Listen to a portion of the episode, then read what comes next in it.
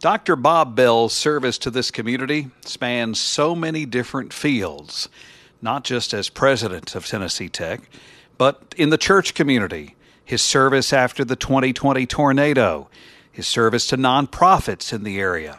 And over the last several years, Dr. Bob Bell has served all of us by teaching us more about education here on Local Matters education at the high school level, middle schools, elementary schools, the college level, at the Tennessee College of Applied Technology, at our community colleges. He has conducted a weekly lecture helping us understand more about how the education system works and the role that all of us play. So it was with some sadness last month that Dr. Bell told us he wanted to step away from the microphone and maybe finally spend a little more family time. We decided a perfect way to send him out was to sit down with him and talk about his career. When you are an administrator in a state that has a brand as powerful as the University of Tennessee, does that make it different than in other places? Um, I think the challenge is there for mid-major universities, and that's what the NCAA used to call uh, the smaller schools in Division One, and that's that's what Tech is. Um, I think the challenge is there in every state. So if you go to Ohio, you better believe Ohio State University dominates the discussion up there. And not again, just not just athletics in every facet. Absolutely right. So at the in Florida, both Florida and Florida State, uh, at the University of North Florida, you had that to contend with. So I think most states have that. Georgia Bulldogs dominate the the state of Georgia. So the flagship university plays that role. They are a statewide domain, and you know uh, most of the legislators have been trained there. Uh, you just look at it; they've got a system all across the state it is a challenge for any other university in the state to get some identity. Um, not a difficult challenge. You're not trying to become the University of Tennessee. You know that's not even who we benchmark.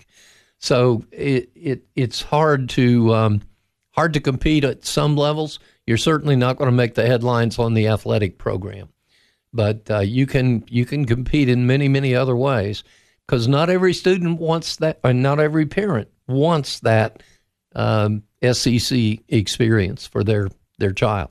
And I feel like we know that even more today with today's students. There is a price to pay when you go to a 20,000, 30,000 population yes. university. Oh, there is. You're in a lonely crowd unless something grabs you. So whether it's um, University of Tennessee or Tennessee Tech, one of the things that I always tell parents and entering students is find an organization, find a group that you identify with. It can be the chess club or the robotics club, or it can be a music ensemble. Find something where you've got a small group that anchors you. The data is really clear. For 50 years, you'll have a better grade point average you got a higher probability of graduating, and you're going to be happier on that campus. Dr. Bob Bell is our guest. Dr. Bob Bell, when did the idea of becoming president happen? I never wanted to be a president, and that's uh, that's um, something I've is literally true, at least figuratively true. But remember, I, I said earlier, I told my department chairman early in my career I wanted leadership experience. And so I loved those experiences. I especially loved being dean of the business school. Lewis Johnson was still alive, one of my heroes in life, and I could pick his brain. But um, I enjoyed a 10 year ride as, as dean of the business school. And I thought, this is it. This is what I was born for. You know, this this is where I want to end my career. So Gloria and I bought land up north of Algood, and it, I thought at some point I'm going to retire from being a dean. They're going to get tired of me at some point, and I'm going to still teach, but I'm just going to have my farm and do my teaching and my writing and and um, and then this presidency thing came up, and several people when Dr. Volpe announced his retirement um, uh, came to me and talked to me a little bit. And I went to talk to my boss, Marvin Barker, who was provost of the university. And I said, Are you going to apply? And I said, Because if you are, I want to nominate you, or I at least want to endorse it because I think you you ought to be president. I love you as a leader. And he laughed and he said, No, that time passed me and I'm not going to do it, but I think you should. And so Marv and I had an interesting thing. He was my boss for 10 years, and then I became his boss. And we were a team for that entire period from the time he was boss till later when I became the president. Those were big shoes to fill. They were indeed, and different shoes, because Angelo and I are different. We used to laugh about some of the, you know, I'm a I'm a business prof, and and um, focused on business. Angelo was not. He he was a, a an arts and sciences type of guy, and uh, boy, we in in dean's council meetings occasionally. Uh, we'd see differences in, in what we think thought the university ought to be doing. But he was so supportive when when I uh, uh, threw my hat in the ring. Uh, he really did help, and and that shocked me a little bit. I knew he was a friend. I mean, we had good times together, but I didn't know whether or not he would think I'd be a good president. Um, but they were big shoes to fill. Angelo was loved by everybody he had a gift of knowing people's names that I've never seen in any other living person to the degree Angelo had it. I knew I couldn't do that. And I think Marvin was one of the first to tell me, he said, Bob, you're not Angelo. Don't try to be Angelo. You've got to be Bob. And he walked in literally on a Friday afternoon, which would have been June the 28th or so, July 1st, the first day of my presidency, was the following Tuesday. Um, I think I think we did a fourth celebration somewhere in there, but anyway, uh, may have been the following Monday. But he walked in on Friday afternoon about three o'clock, and he laughed and he said, "Mr. Dean, I want to see you as Mr. President Monday morning." And he walked out. so Good he line. said, "You you've got a transition to make this weekend."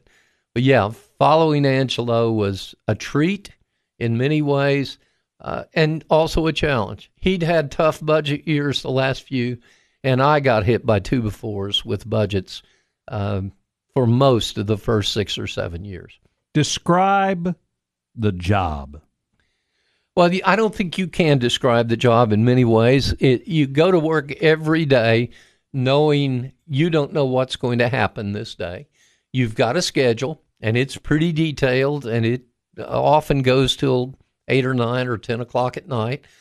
Um, Gloria and I used to joke about how many banquets we would go to on a Friday night and who was going to eat dessert with which group and who was going to eat salad with which group. Uh, we sometimes would see five or six groups on a on a Friday night.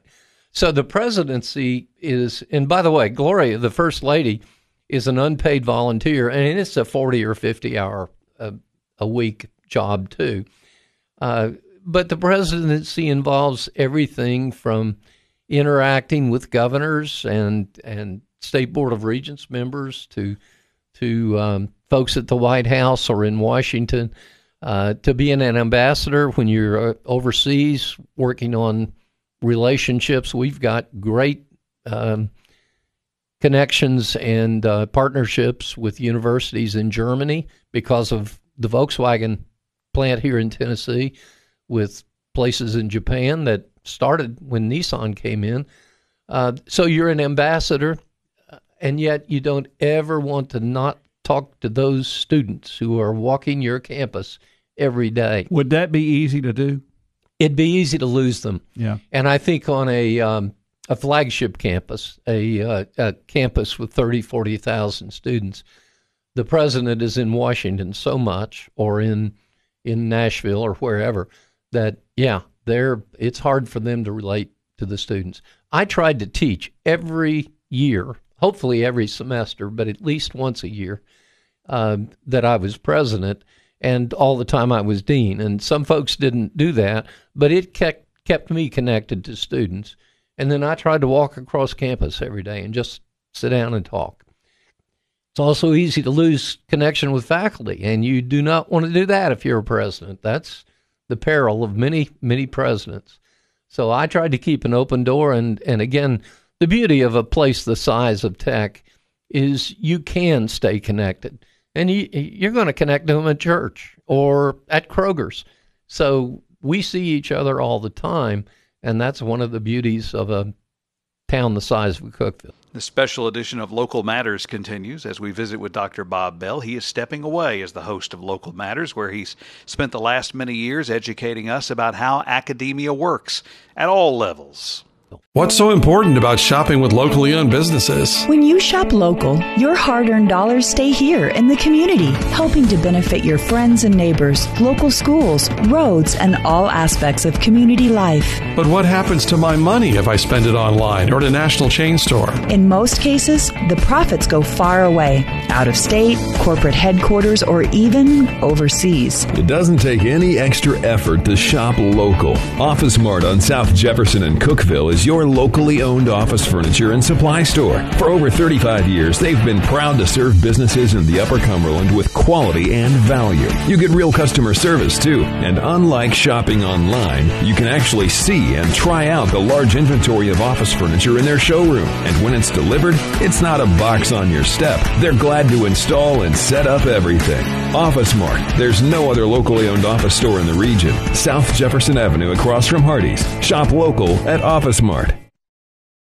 We're visiting with Dr. Bob Bell. You're managing your own city. You know, a city You with are. a with a police department and an IT department and food Right. services and athletics and arts and and all of that. And Yeah.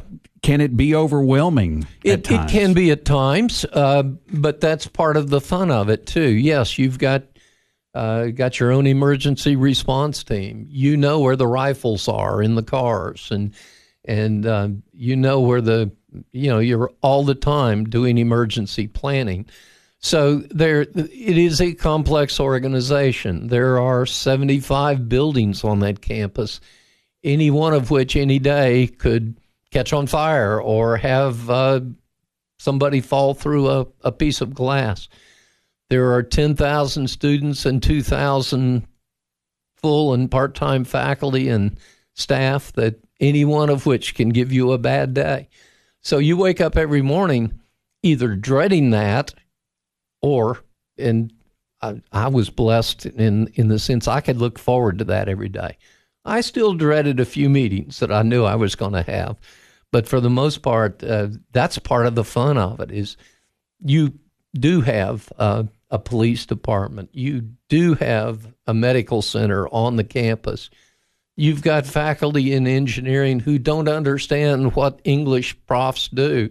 Uh, you know those those 400 professors don't agree with each other on a lot of things.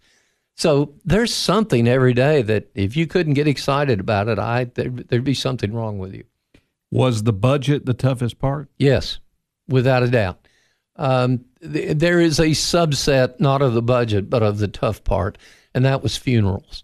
I didn't realize how many students, how many faculty, how many retired faculty, how many Board of Regents members or legislators that were important to Tennessee Tech would die in a given year. So we attended funerals all over this state um, out of respect. It, it was because they had done something. First week on the job, a football player died of a massive heart. Um, it was an attack that no, he'd passed a physical that day, and uh, he ran a wind sprint and collapsed. Uh, uh, uh, something burst in the heart. So I we underestimated that part of it, but the budget was the tough part, and that meant I spent a lot of time in Nashville. Um, it also meant I spent a lot of time on the road raising money to compensate for things the state was not going to provide.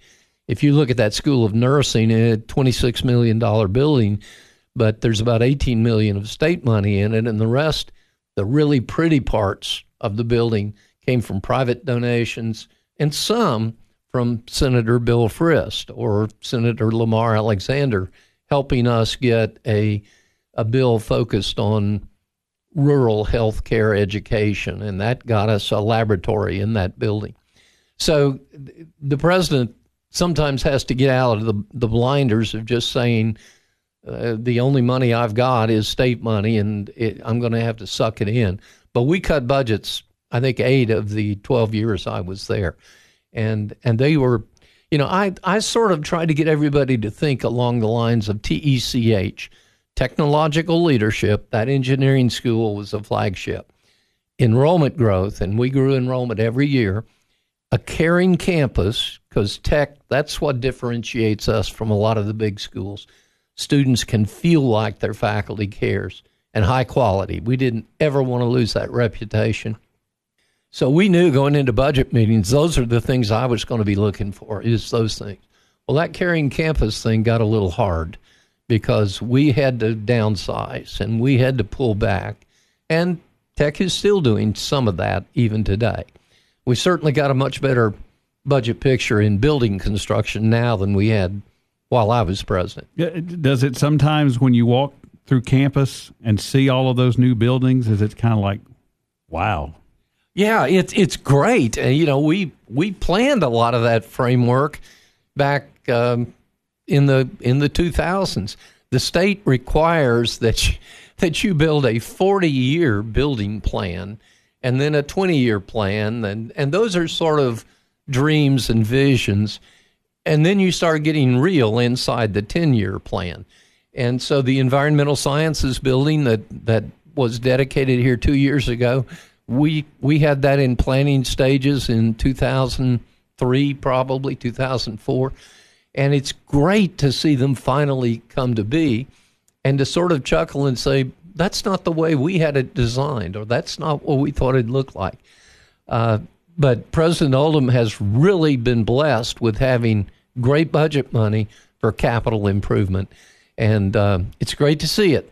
I wish we'd have had more. We had uh, we had five buildings that we built during during my time, and then we acquired a sixth, what is now Foundation Hall, the old Central High School and uh, and then we built the lease for the Oakley farm that is now tech property. But uh, Millard Oakley and I drove that farm in I think 2006 and started the thinking about uh, that property. So we still had plenty to do, but it is so great to see everything coming out of the ground there on campus now. We're running out of time, but there seems to be an agility in colleges and universities today that is new. Do you see that? Do you see that we're we can't just stay the same and be in a little bit of a silo? Yeah, I think so, and and I think uh, it, luckily at Tech, the town and gown thing hasn't been nearly as pronounced as it has been on many campuses. Um, I think President Derryberry, going back to those years, encouraged that that that blending of the town and the gown, and I certainly tried to reinforce that. But universities can't stay in a silo, and COVID and 9/11, and you just look. Uh, the last two decades have shown us that we've we must have the ability to pivot, and we must have the ability to to move a little bit, but keep those core values like they should be. So I think that TECH is still a great core value framework for tech, but it means something different than it meant to Wallace Prescott back in the 80s. You have that epiphany that okay, teaching is my just might be what I want to do. What was your next step? Well, to do it at the college level, which is what I wanted to do, uh, you need a PhD. Uh, you don't. You could teach at community college without it, but um, my profs that were pulling me along were talking PhD all that time. And so th- that's the next thing is okay, when I finish this master's later this year, I've got to get into a doctoral program somewhere.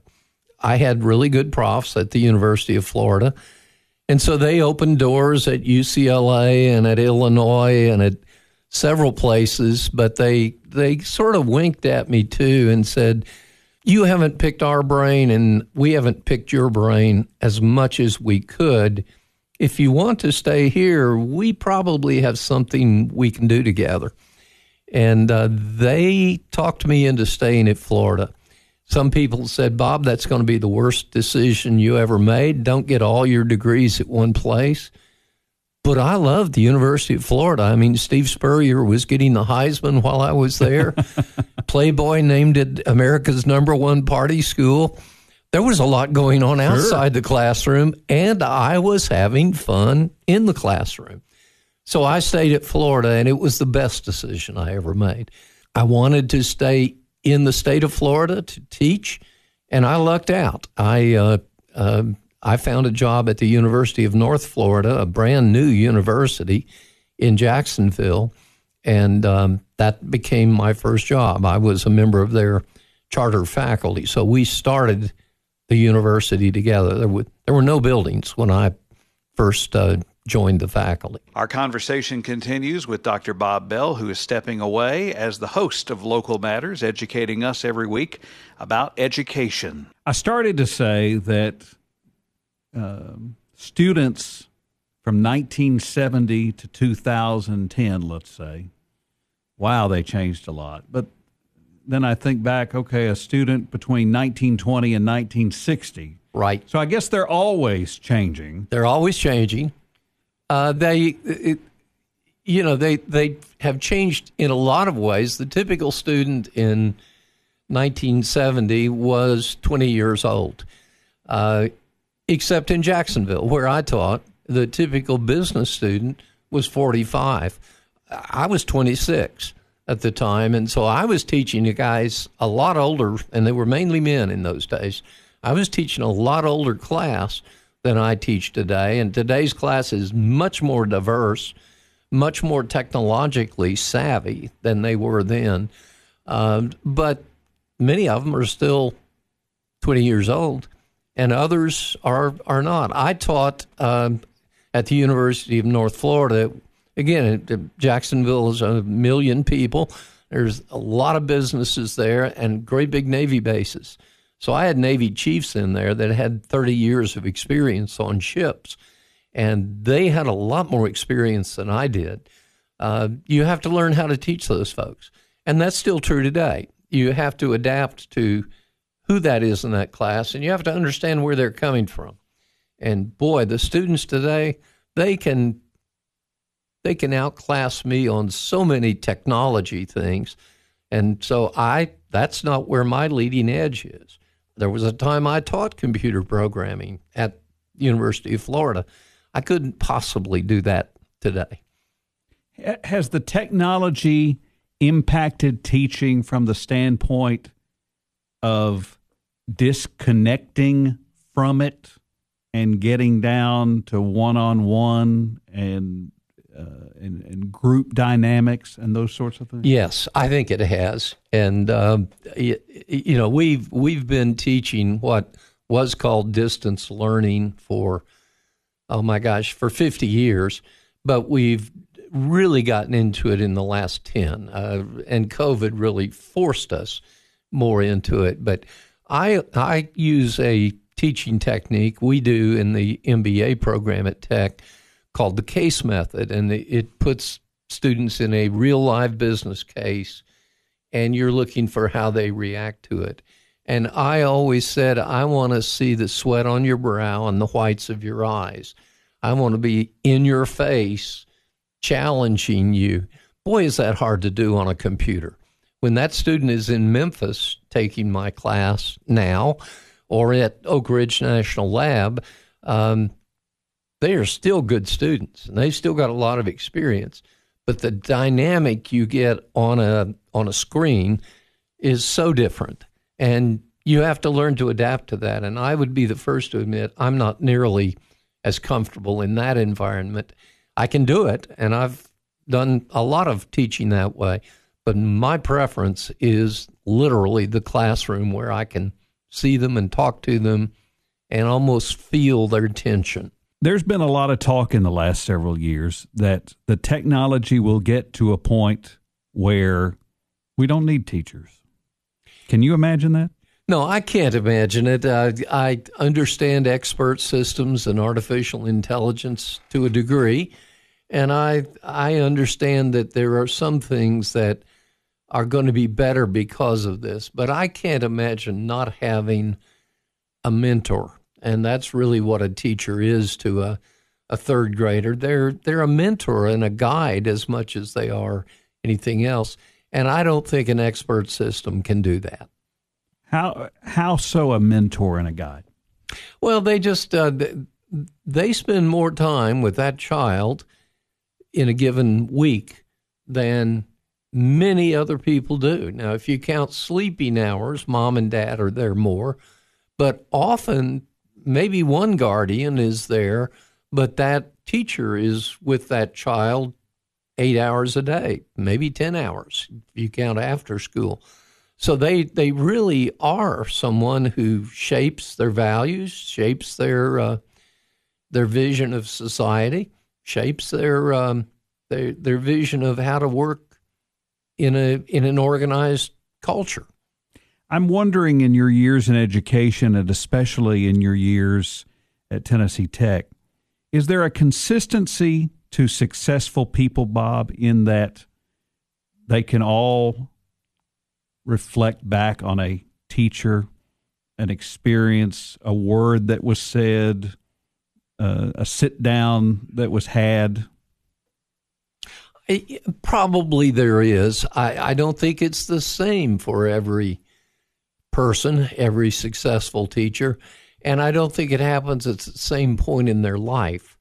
Uh, I can remember some of my teachers from Miss Hall in third grade, Mr. Calhoun in eighth grade, and and they shaped me. There's no question they they shaped me, uh, and I can remember that from a uh, from faculty in my PhD program, who didn't so much tell me things as asked me questions, and created things I need to go needed to go learn, and um, so yeah, I think I think teachers shape us in different ways. And so there's not one particular style that I think every teacher has to use. But I think they all find a way to shape their students. My sense is that prior to COVID, we were barreling toward more and more virtual learning, more uh, connecting students in multiple cities and teaching in one place. Right. And that since COVID, maybe there's been a bit of a pause saying this is not everything we thought it was? I, I think that's true. I think uh, COVID taught us a number of things. And I think for the College of Education, and I've never taught in a College of Education, I've lectured there. I mean, I've gone in as a guest but I'm not a, a certified uh, educator from a college of education perspective. Um, but I think their content has changed forever. I think they will never go back to where they don't have part of a class focused on online learning of some type. Just because we're going to see other pandemics uh, like this one there are some beauties to that. I mean, my grandchildren can get to the Library of Congress faster than they can get to their school library. Uh, and they've got such a wealth of learning resources that um, you and I didn't have when we were going to elementary or middle school. So teachers have to learn how to mediate that, how to learn with that. They also can bring in guest lecturers.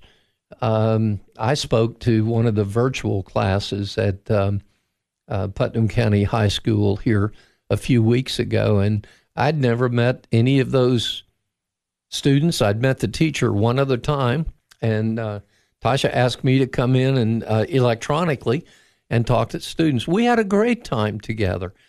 I'd have had even more fun if I was in person with them. So you've got to learn as the teacher, she had to learn how to mediate that guy that might be some other place in Putnam County, or he or she might be in China and come into a, a guest lecture. It offers such wonderful new resources. We've got to learn how to manage in that environment.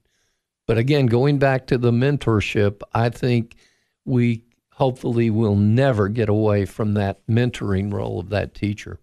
We're as a society in a place where it feels as though we've realized the last dozen years maybe we're a mistake, that maybe we shouldn't have emphasized that everybody should go to college, that not everybody's meant to go to college. A- absolutely right. Absolutely. And I, I think, uh, again, my parents in the coming out of the Depression era, they thought you should go to college. And that, that was never a question in my family with our kids. But if you look at the reality of a typical family, uh, there are many folks who can make a wonderful living uh, working in the building trades, working in in uh, as an electrician or a mechanic, and they may later in life decide to be a supervisor or a uh, own their own company and decide then it's time to go get a little more education. But I, we have really tried. I tried all of the time to build a great relationship with the what are now called the TCATs, the technology centers in those days. And uh, Ralph Robbins at, at Livingston and, and Myra West were just great partners. And the community colleges. I'm a community college grad, and uh, we worked a lot to bring Vol State and Roane State and Motlow, uh, three of our best feeder schools, into that. And many students they only need two years right now, and there are great jobs for them at the end of those two years. There are great jobs right out of high school if that's what they want to do. And then it's sort of like an interstate highway. You get on that ramp and you go a while, and you may come off and do something else and then get back on that ramp again. And so that can be education. You can take a sidebar and spend a few years at Tennessee Tech or or at Vol State and then move right on further down the interstate. But happiness and success don't necessarily mean a four year college. They do not need a four or a five or a seven year college right. degree. That's absolutely right. Dr. Bob Bell, let's wrap it up this way. When you look back over all your experiences, is there anything you would have changed? Oh, sure. Every year there are things that I think you you look back on and um, wish they had gone differently than than they did. Uh, there's a famous quote in business that says, "If I wasn't making mistakes, I wasn't making decisions."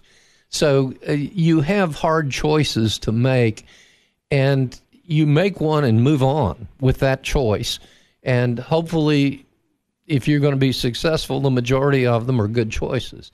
That doesn't mean you didn't make bad ones. And and I can name um, things that I wish I could go back. Willie Nelson had a great song about that. That uh, you know, regrets.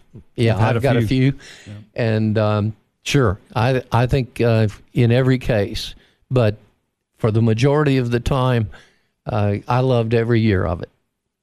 You have shown us through hosting this show how much education matters, and we thank you for that. You have shown your love for this community over many, many years, and we can't thank you enough for that. But thanks for spending this time with us today. I'm honored, and it's been great to be with you, Larry.